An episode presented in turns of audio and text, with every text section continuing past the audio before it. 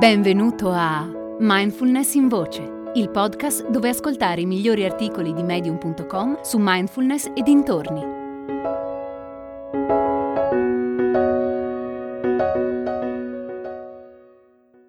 Mindfulness e responsabilità di Silvia Clare. Quando ho iniziato a praticare mindfulness, la mia vita era un bel caos. Soffrivo senza saperlo di stress post-traumatico e di disturbo da deficit d'attenzione, malattie per le quali non avevo ricevuto alcuna diagnosi. Mi odiavo profondamente ed ero molto insicura. Nulla di strano, considerati i miei vissuti e la mia infanzia, ma è da lì che ho cominciato circa 30 anni fa. Nel frattempo la mindfulness mi ha dato gli strumenti e le abilità per ricalibrare la mia mente e questo a sua volta ha aiutato il mio corpo e le mie emozioni a guarire per quanto era possibile. È un processo che prosegue ancora oggi. È stato come passare dalle tenebre, che fino ad allora erano l'unica cosa che avevo conosciuto, alla luce. La pratica meditativa serve in primis a calmare la mente per poter osservare cosa accade dentro di noi e poi a correggere i nostri schemi di pensiero. Ci tengo a dire che non è impresa facile, perché tendiamo a non notare, o forse non vogliamo notare, i pensieri autolesionisti che abbiamo in testa. Pensiamo che ignorandoli se ne andranno. Ma sono come le tenebre, ti complicano la vita finché non decidi di illuminarli con la consapevolezza e di vederli per quello che sono. Una volta che puoi osservarli, puoi liberartene. Ma caspita, non è affatto semplice. Ti rendi conto di essere identificato con quei pensieri sabotanti che azzerano la tua autostima. Sono sempre stati la tua vita. Come puoi adesso credere a qualcosa di diverso? Come puoi lasciarli andare? A me è successo quando ho scoperto insegnamenti che mi hanno fatto vedere la verità. Poi durante le meditazioni sono stata costretta ad affrontare quella verità. Ho meditato sull'amorevole gentilezza e ho visto che potevo rivolgerla a chiunque tranne che a me stessa.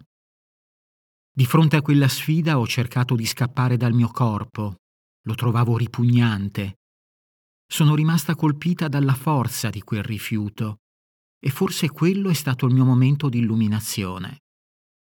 Una cosa era chiara. Non avrei potuto essere felice finché non avessi cambiato quella trama. Ad un esame più attento ho visto che gran parte dell'odio che provavo per me stessa era vergogna e senso di colpa. Il problema stava proprio lì, mi punivo per qualsiasi cosa, era sempre colpa mia. Anche qui nulla di sorprendente.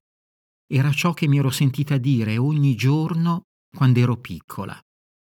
Ma come liberarmi da quella saggezza genitoriale sbagliata e disfunzionale? Ho ascoltato un insegnamento sulla responsabilità e ho capito che il senso di colpa è il suo opposto.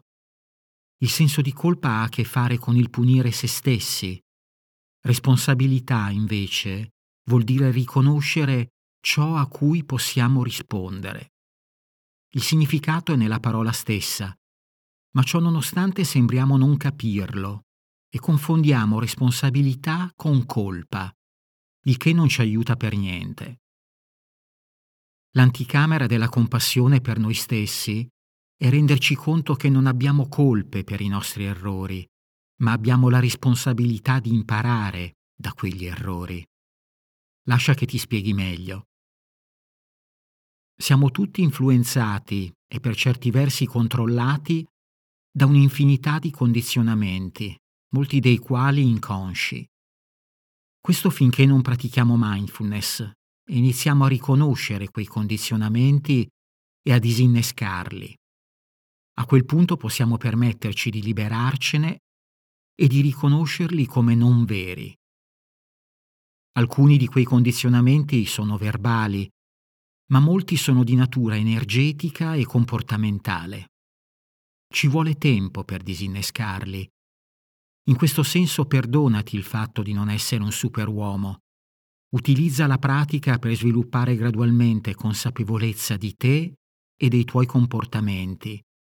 Assumiti la responsabilità di tutto ciò a cui puoi rispondere e lascia perdere il resto.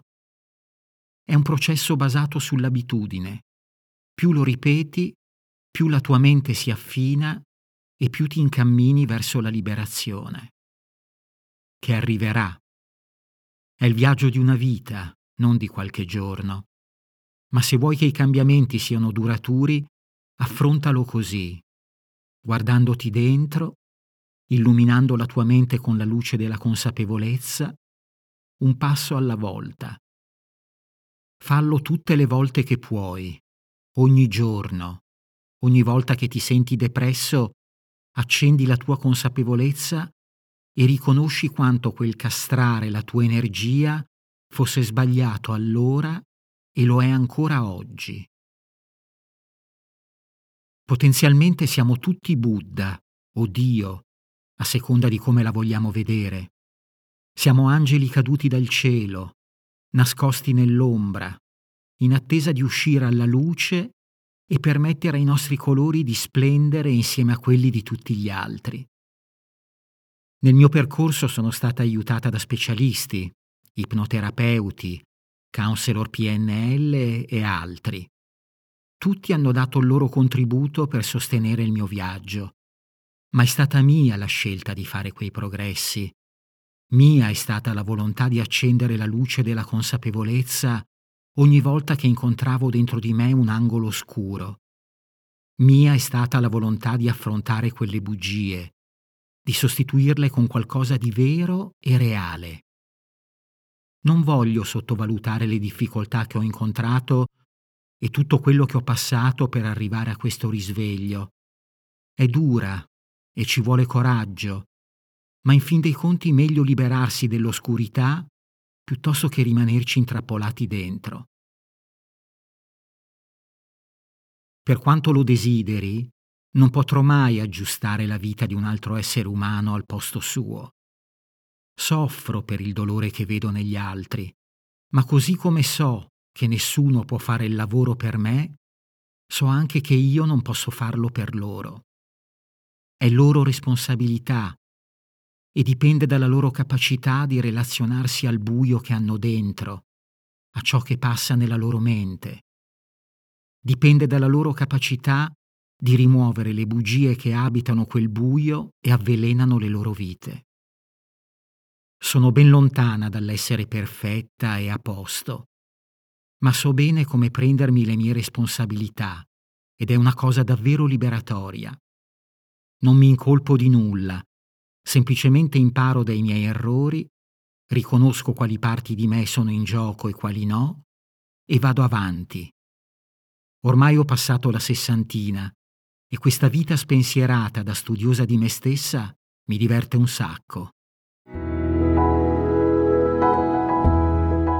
Hai ascoltato Mindfulness in Voce, il podcast di Mindfulness Bergamo, www.mindfulnessbergamo.net.